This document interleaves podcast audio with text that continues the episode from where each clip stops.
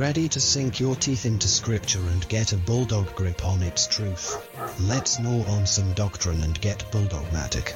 Here is your host.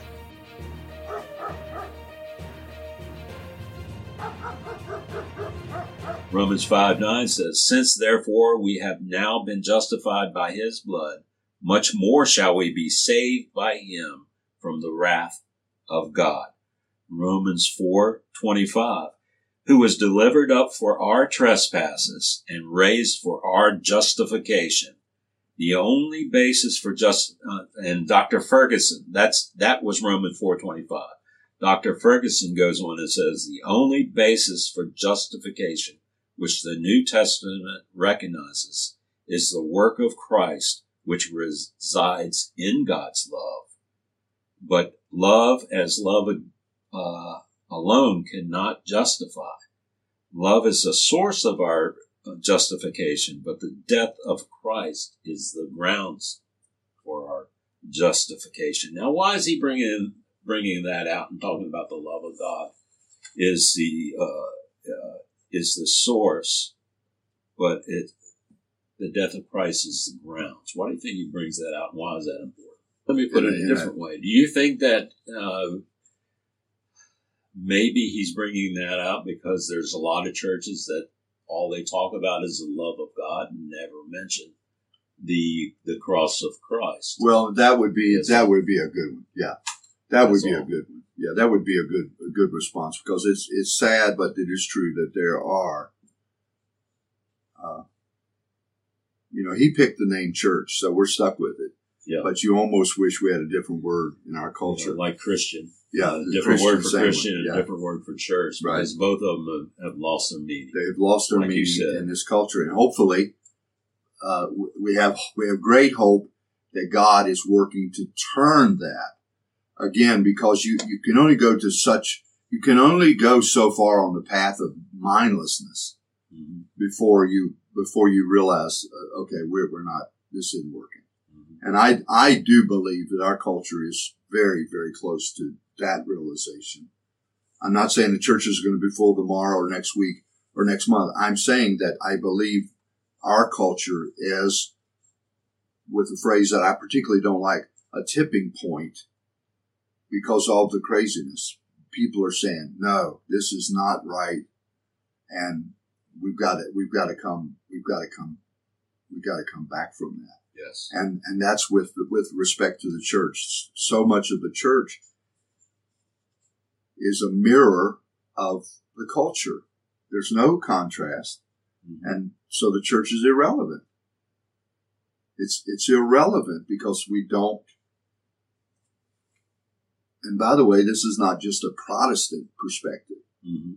I was listening to a podcast last week of a, a person in the Orthodox Church who was talking about how pathetic the church is, and he he mentioned a Catholic bishop, a very one up up the road, up up the ladder, so to speak, and he asked him about the state of the church, and the Catholic bishop used an expletive to describe the state of the church. So this is something that is we're we're seeing in the Protestant, in the Catholic, and in the Orthodox Church. God's people know something's wrong. And the church is part of what's wrong because we've lost any contrast to the world around us. Right. Dr. Ferguson goes in on. He says that uh, all of this, what we talked about in those four steps, he says, all of that is clear enough. He says, but it does lead us to ask two questions. And I don't want you to a- answer these questions uh, yet. I know you can, but he's going to go over some more points. Okay. So I'm going to ask you again at the end okay. uh, of these. But the questions are, and, and uh, if you're listening or watching this, you can think about these questions uh, as well. How and why can the work of Christ bring justification for the ungodly? And how can God, being just in all his ways, justify the ungodly? And I think that's pretty much the question he asked before.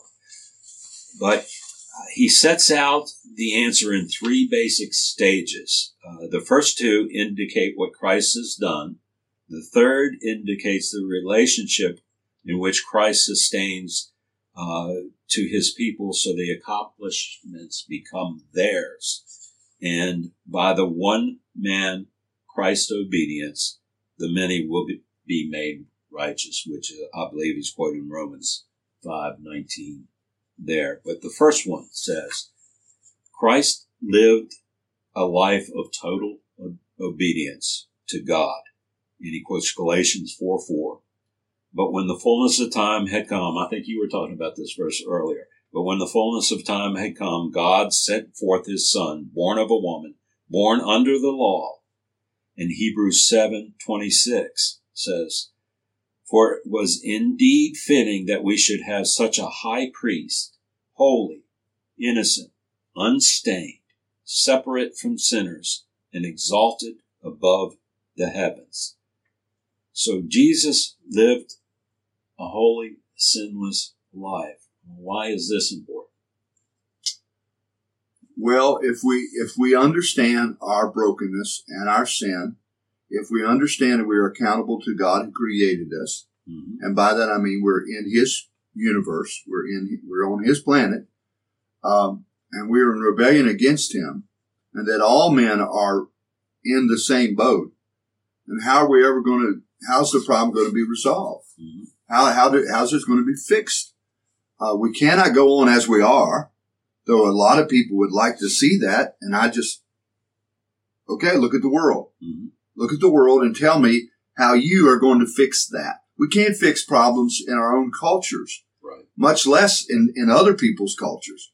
Um, so, so the importance is that we haven't got a, a, a snowball, a snowball's chance in Hades if mm-hmm. there's not someone outside of us to take care of and solve this problem. Right. Number two, he goes on, Christ, despite his personal innocence, was treated as a guilty man. Mm. Luke 24, 4. Then Pilate said to the chief priests and the crowds, I find no guilt in this man. And he goes on, I won't read them all, but in, in the book of Luke, chapter 23 alone, there's five proclamations of the innocence of, innocence. of Christ. Of Christ yeah. um, and I will read the last one. It says, Now when the centurion saw what had taken place, he praised God, saying, sure, Certainly this man was innocent. So Jesus was innocent and declared innocent by by the people there but yet he suffered as though he was guilty. Right. So that's completely opposite what happens to Christians, right? Uh, we were, he, yeah, exactly. He was innocent and declared guilty so that we who are guilty could be declared innocent. Right. Is a way of saying it. Yeah. And again, it shows the flaw of the human judicial system. Mm-hmm. Pilate wants to let him go. He says yeah. he's innocent, and the crowd says, "No, he's not. That's right. We want him killed. Kill him." Uh, and that that shows you what uh, what is so true of humankind. But he was declared righteous, uh, the way Paul says it in Romans. He was made sin. He who knew no sin was made sin for us, for us, that we might become the righteousness, righteousness. of God. Right. And the, the great exchange is the the reformed theological term, the great exchange. I'm getting to that. Yeah. Sorry. That's all right. See, I told you. Now, well, never mind. We'll try. To, I'll try to behave. That's right. You try to behave. Don't get ahead of me. he knows us uh, inside out, and uh, uh, I wouldn't go that far. Even though you didn't study it, yeah. Uh, you didn't even read, read it. Yeah, so. it's all right. all right. Where am I? I'm lost. I need to be saved. Okay. All, uh, we see all, also that all this was done by the hand of God. Uh, Matthew 20, 17 through 19 says, And as Jesus was going up to Jerusalem, he took the twelve disciples aside, and on the way he said to them, See, we are going up to Jerusalem, and the Son of Man will be delivered over to the chief priests and scribes, and they will condemn him to death and deliver him over to the Gentiles to be mocked and flogged and crucified, and he will be raised on the third day. In Romans 8:32 says, "He who did not spare his own son, but gave him up for us all, how will he not also with him graciously give us all things?" So that's amazing, you know, when you think about it, that it wasn't done at the hand of the Romans or Jews. It, was handed over to them by God. Right. Uh, it was all, it's all part of God's plan. All part of God's plan of salvation. Yeah. Yeah. And again, we can't pull this out separate from all the rest. Right. This is a crucial, this is a crucial part. This is the crucial part. And, uh, it was the plan of God. Right. It was the plan of God. Number three, the explanation of this mystery that the sinless one suffered as a guilty one is to be found in the bond which God has established between Christ and his people. Romans 5, 18 through 21. Therefore, as one trespass led to condemnation for all men, so one act of righteousness leads to justification and life for all men. For as by the one man's disobedience, the many were made sinners. So by one man's obedience, the many will be made righteous. Now the law came in to increase the trespass, but where sin increased, grace abounded all the more, so that as sin reigned in death, grace might also reign through righteousness, leading to eternal life through Jesus Christ, our Lord. 2 Corinthians 5.21 says, for our sake, he made him to be sin who knew no sin, so that in him we might become the righteousness of God. Of course, you just, right. you just quoted that one. Also in Galatians 3, 13, Christ redeemed us from the curse of the law by becoming a curse for us. For it is written, cursed is everyone who hanged on a tree. So as you were saying, the great exchange. There was an exchange that took place. Right. Can you, what was this exchange that took place? Christ, innocent Christ for guilty man. Mm-hmm. As simple as that. You know, Christ took my place uh, and paid my debt. And again, I want to just, I know this beating a dead horse, but again, do people understand that? When they say, I, I'm a Christian, I've put my faith in Christ. Well, what does that mean? That you just started suddenly believing in a super, a supreme being? Or does it mean you've accepted the testimony of scripture about who Christ is and why I needed him to come? Those are two different things. And I really believe this. And I, I, time will bear it out. I just think there are a lot of people that don't understand the, the exchange. So it all works together. Uh, redemption works together, faith works together, um, justification works together, our repentance, it all comes together. So we see our sin, we, we turn from that sin, we have to turn to something. We turn to what Christ right. has done right. for us right. on the cross. Right. We accept what He has done. We understand that, and uh, God declares us righteous because in Christ, in Christ, because of what Christ has done right on the cross. Right. And and and that work includes us coming to him and putting our faith in him. Mm-hmm. And that that is the uh, the triumph of the ages that we have been declared righteous in in him. So if there's someone out there that's calling themselves a, a, Christian and they don't understand what we're talking about, then they need to really examine themselves and go back to Scripture. Go back to study. Scripture. Go back to Scripture. Look at the things that we've been talking about. Right. Uh, go to the Word of God. Go go into the Bible, not what somebody told you, not right. what. And when I say somebody, I do not mean a um, person of spiritual authority Mm-hmm. God tells us to submit to those in, in authority. Right. But you must know the word in order to know whether the authority you're submitting to is speaking from the word. Exactly. It, it you know, you know, so there, there has to be some kind of foundational level. Not, you know, my grandmother told me, well, God bless your grandmother. I'm sure she was a lovely lady, but she is not the final word. It is possible for people, in fact, people do it all the time.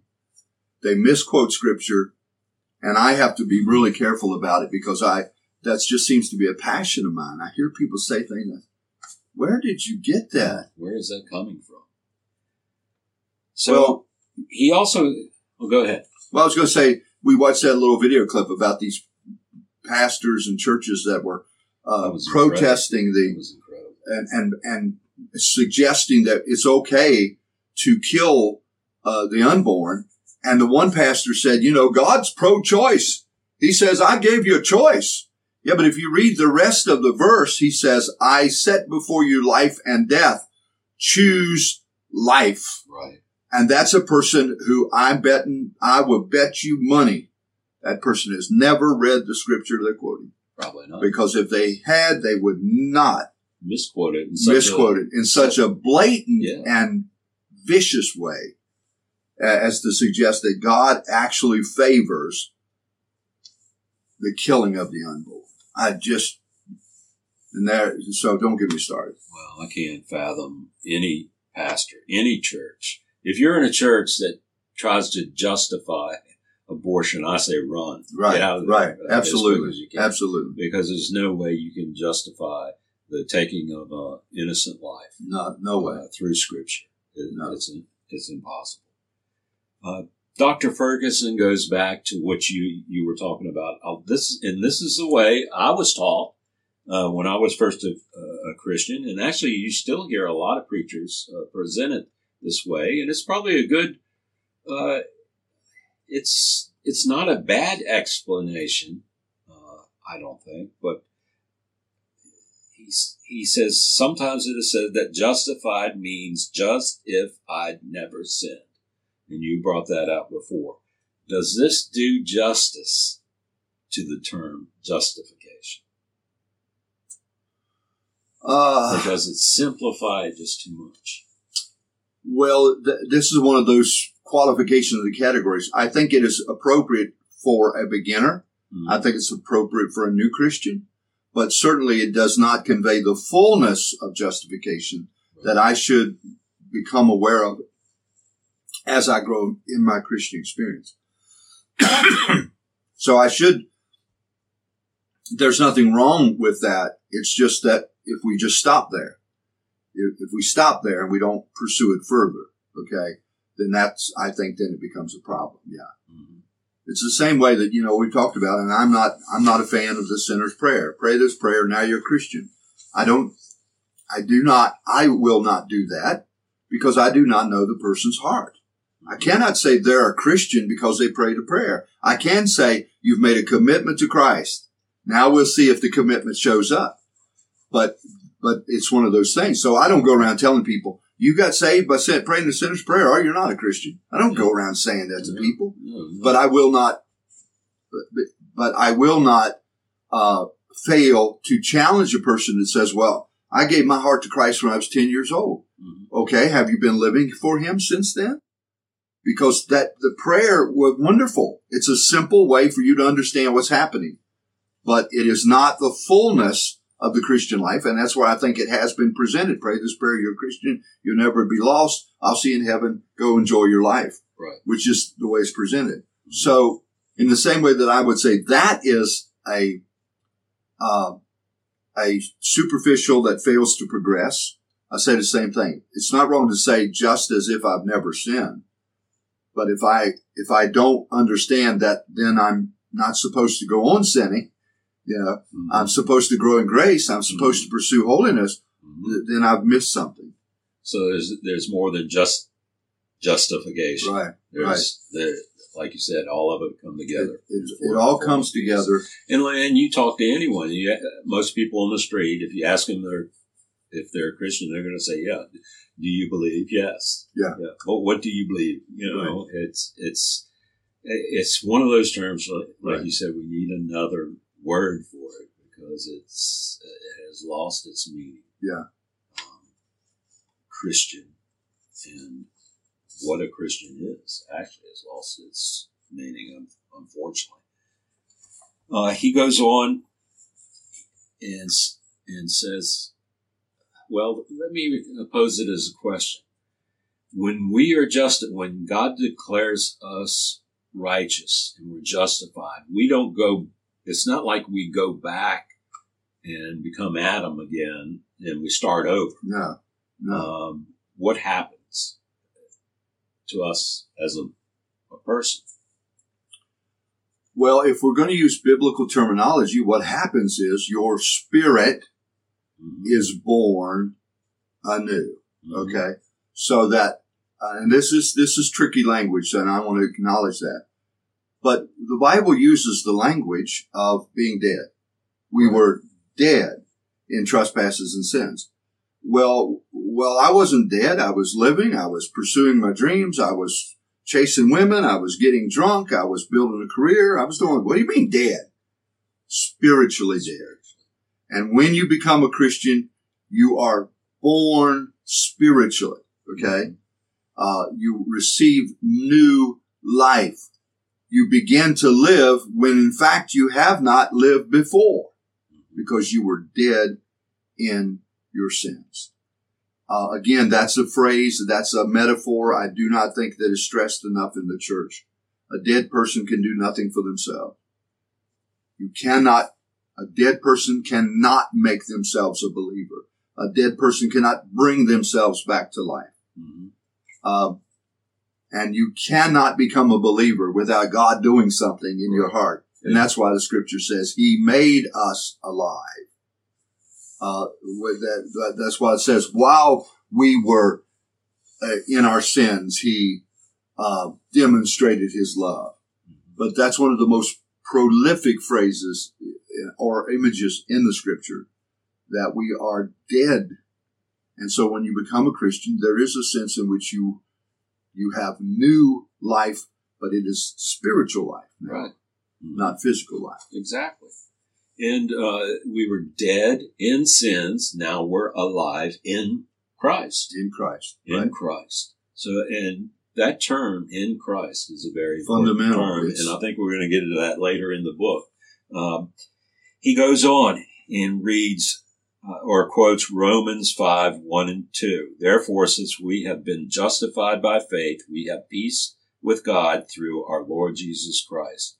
Through him, we have also obtained access by faith into this grace in which we stand, and we rejoice in the hope of the glory of God. So now I'm going to go back to those two questions, uh, and you can answer them both at the same time because they're pretty similar. But first one is how and why can the work of Christ bring justification for the ungodly? And the second one is how can God, being just, in all his ways justify the ungodly? Well, the second question I think would be easier to answer than the first. I will try to come back to the first one. But we must understand that when we talk about God being just, so just as we, in the same manner that we talk about salvation as many faceted in one uh, thing, so is God. Mm-hmm if he is supreme, if he is the ultimate, then one of the ultimate aspects of his character would be love. And a, a loving God, and this is, this gets tricky, I understand, but a loving God does not, uh, a loving God would not be just in allowing all of his creation to be damned. Okay, now I'm using the not allowing all to be damned because we know not everybody will be saved. The scripture's clear about that. And the people who insist that they have free will shouldn't have a problem with that. You said you had free will. Okay. If you really have free will and you don't want God to force you, choose then, life. Yeah. Uh, So, so you have that consideration. But for God to be just, he must demonstrate mercy, grace, and love. And that goes back to what you said earlier about, um, about Abraham. He says, will the God of the, of, will the God, uh, of justice, you know, will he do right in the earth? Mm-hmm. And what is Noah, what is Abraham talking about? He's talking about mercy. But what if there's a, what if there's a righteous person among those wicked? Are you going to judge them too? Where's your mercy at? Is what he said. Where's your mercy? Right. So God can, how can a just God, uh, make sinners right with himself flows out of the other attributes that are inseparable from his justice, mm-hmm. which is love and mercy and grace and goodness.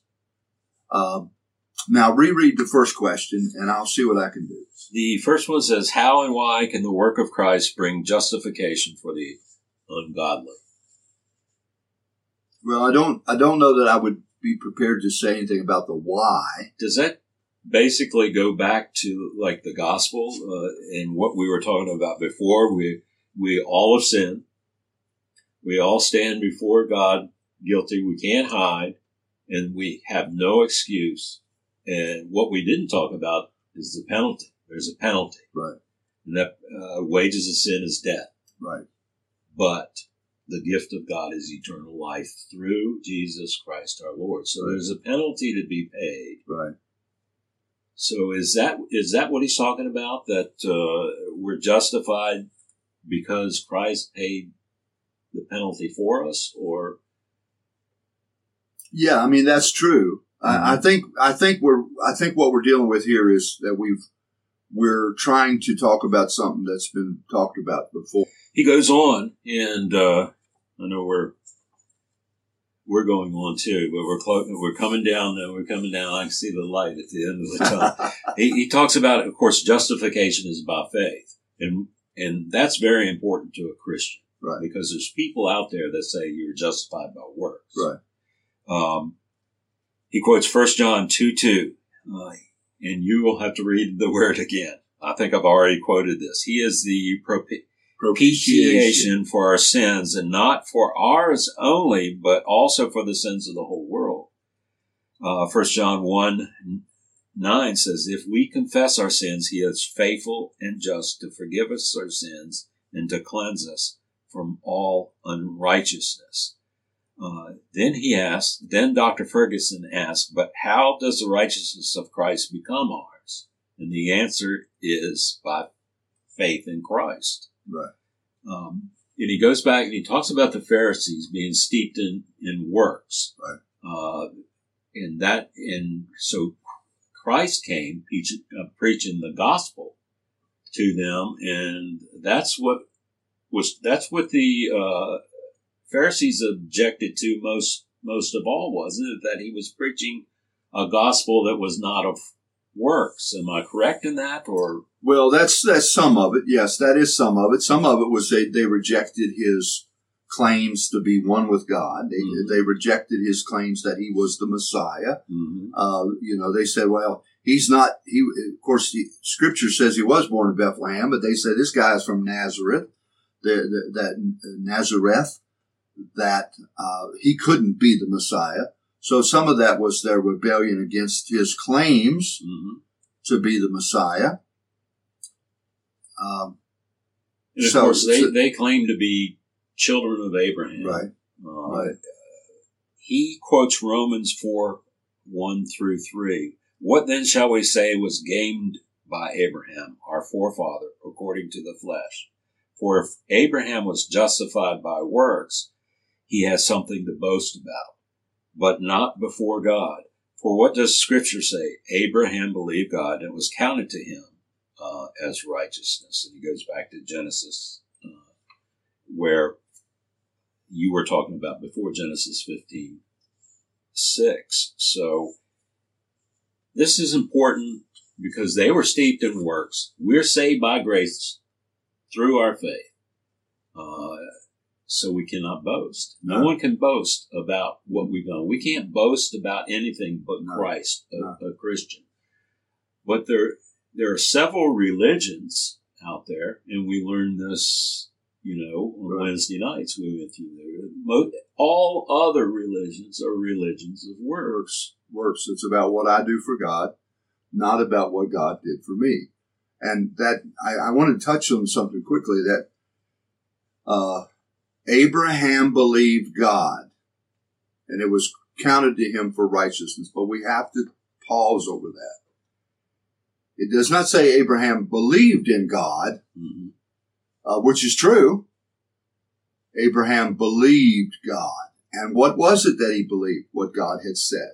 Mm-hmm. And when we talk about becoming Christians, we mean I am believing and trusting in the promise that God made that whoever calls upon me mm-hmm. will be saved. Right. See, so it's not, it's not a belief in a divine being. It's a belief in a promise of that divine being. Mm-hmm. But if I think that through, why must I believe the promise that he will save me? What does that tell me? It tells me that I'm lost. Exactly. I need a savior. Yeah. And not just, I, I, I just supposed to believe in God. You know, God says believe in him, so I believe in him. No, no, no, no. God says believe in what I've done for you. And when I pause to think about that, then the full canopy comes into view. Mm-hmm. And I see it's more than just religion and religious duty or religious activity, which is very important. Mm-hmm. But those are the outworkings of this greater experience right. of faith in what God said. So it's not a religion. Righteousness is a right relationship with God. With God. Right. He goes on and says, Our faith is only an instrument. Um, truth, uh, and he he uh, has a quote by J.C. Ryle, and most of you out there know who J.C. Ryle is. If you don't, you need to uh, you need to learn about right. J.C. He's uh, he's got quite a few good books out there. But he, the quote says, "True faith has nothing whatever of merit about it, and in the highest sense cannot be called a work, but is laying hold of a Savior's hand, leaning on a husband's arm." receiving a physician's medicine. It brings with it nothing to Christ but a sinful man's soul. It gives nothing, contributes nothing, pays nothing, performs nothing. It only receives, right. takes, accepts, grasps, and embraces the glorious gift of justification which Christ bestows, and by renewed daily acts enjoys that gift. So it doesn't stop there. By renewed daily acts, yeah. we enjoy that gift. Amen.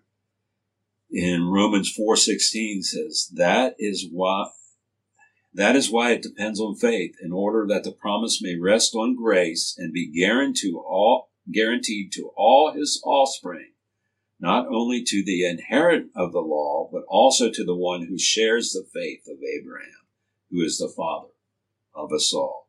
So faith means dependent on not ourselves, but dependent on Christ. And uh, we can't put our faith in faith. A no. lot of people put their faith in the faith itself, right? But our faith has to be in Christ. They they put their faith in their faith, or they put their faith in themselves, right, or in their works, yeah. or what they've and, done, and not in Christ. And again, you, you cannot put your faith in Christ unless you, you cannot, and let's make sure we understand it. We cannot put our faith in the work of Christ on our behalf until we recognize the need for that work. Right. And that's where it breaks down. A lot of people never recognize the need. They think when the Bible talks about faith, it means believe he's out there. Mm-hmm. It's not what it means. No. It's not what it means. Well, that's you know that's a, maybe a, the beginning of it. Yeah. I mean, you've got to. Well, yeah. If you if you're that's if, not it. If you're an atheist who does not believe, who claims that you don't believe in any God, then you have to start with a belief. Um, you have to start with the belief that there is some kind of God. Mm-hmm. But most people don't fall in that category. Most people, most people believe in some kind of divine being Mm-hmm. And they, they don't understand that when the Bible uses the word faith and believe in God, it means believe in a specific God who did a specific thing for a specific reason, not just this kind of out there God. Right. A God that is seeking them. Seeking God them. seeks us. Right. Seeking Um, them because they will not seek him. Dr. Ferguson also says that faith, faith silence boasting, and we talked uh, about that last week. And the faith implies a guarantee, uh, which is I'd never really thought about it, but there's a guarantee there. Romans eleven twenty nine says, "For the gifts and the calling of God are irrevocable." So the man that knows he is justified is a man of unbounded confidence and assurance. It is guaranteed and settled forever in heaven. And those are the words of Dr. Right. Ferguson. So settled forever in heaven. What a what a great, gracious God we serve. Amen. And Amen. what a savior. Oh, what a savior that would you know, what I when I think we go back, we were talking about he died for me. Right. And, you know, if you're at home, think about that long and hard about all the things that I've done in my life and you've done in your life. But Christ died in our place Right. for us. What a, uh, it's incredible. It is. It's incredible. Now, Dr. Ferguson, I like he he wrote. Uh, I what do you call it? He, uh, a preface. Dr. Ferguson wrote, "Can there be anything more amazing than this? In fact, there is. The God who justifies us as our judge now invites us as a father into His family." And that's what we're going to be talking about next week. So he wrote our cliffhanger for us, I guess, uh, you would call it. But, uh, Pastor, did you have anything to add? Or that's justification. What a wonderful word. Wonderful Of God. word. Wonderful word. Right. And, uh, what a wonderful life, the Christian life. Well, thank you very much. Bless you. God Thank you. Bless you. Thank you for your time and, of course, your wisdom. Thank you for your prayers. Bibles, Bulldogs, and Beards was brought to you by BibleBulldog.com. Purveyors of antiquarian Bibles, theology books, and other Christian items. Also enjoy hundreds of podcasts and sermons while you visit BibleBulldog.com. Visit BibleBulldog.com today.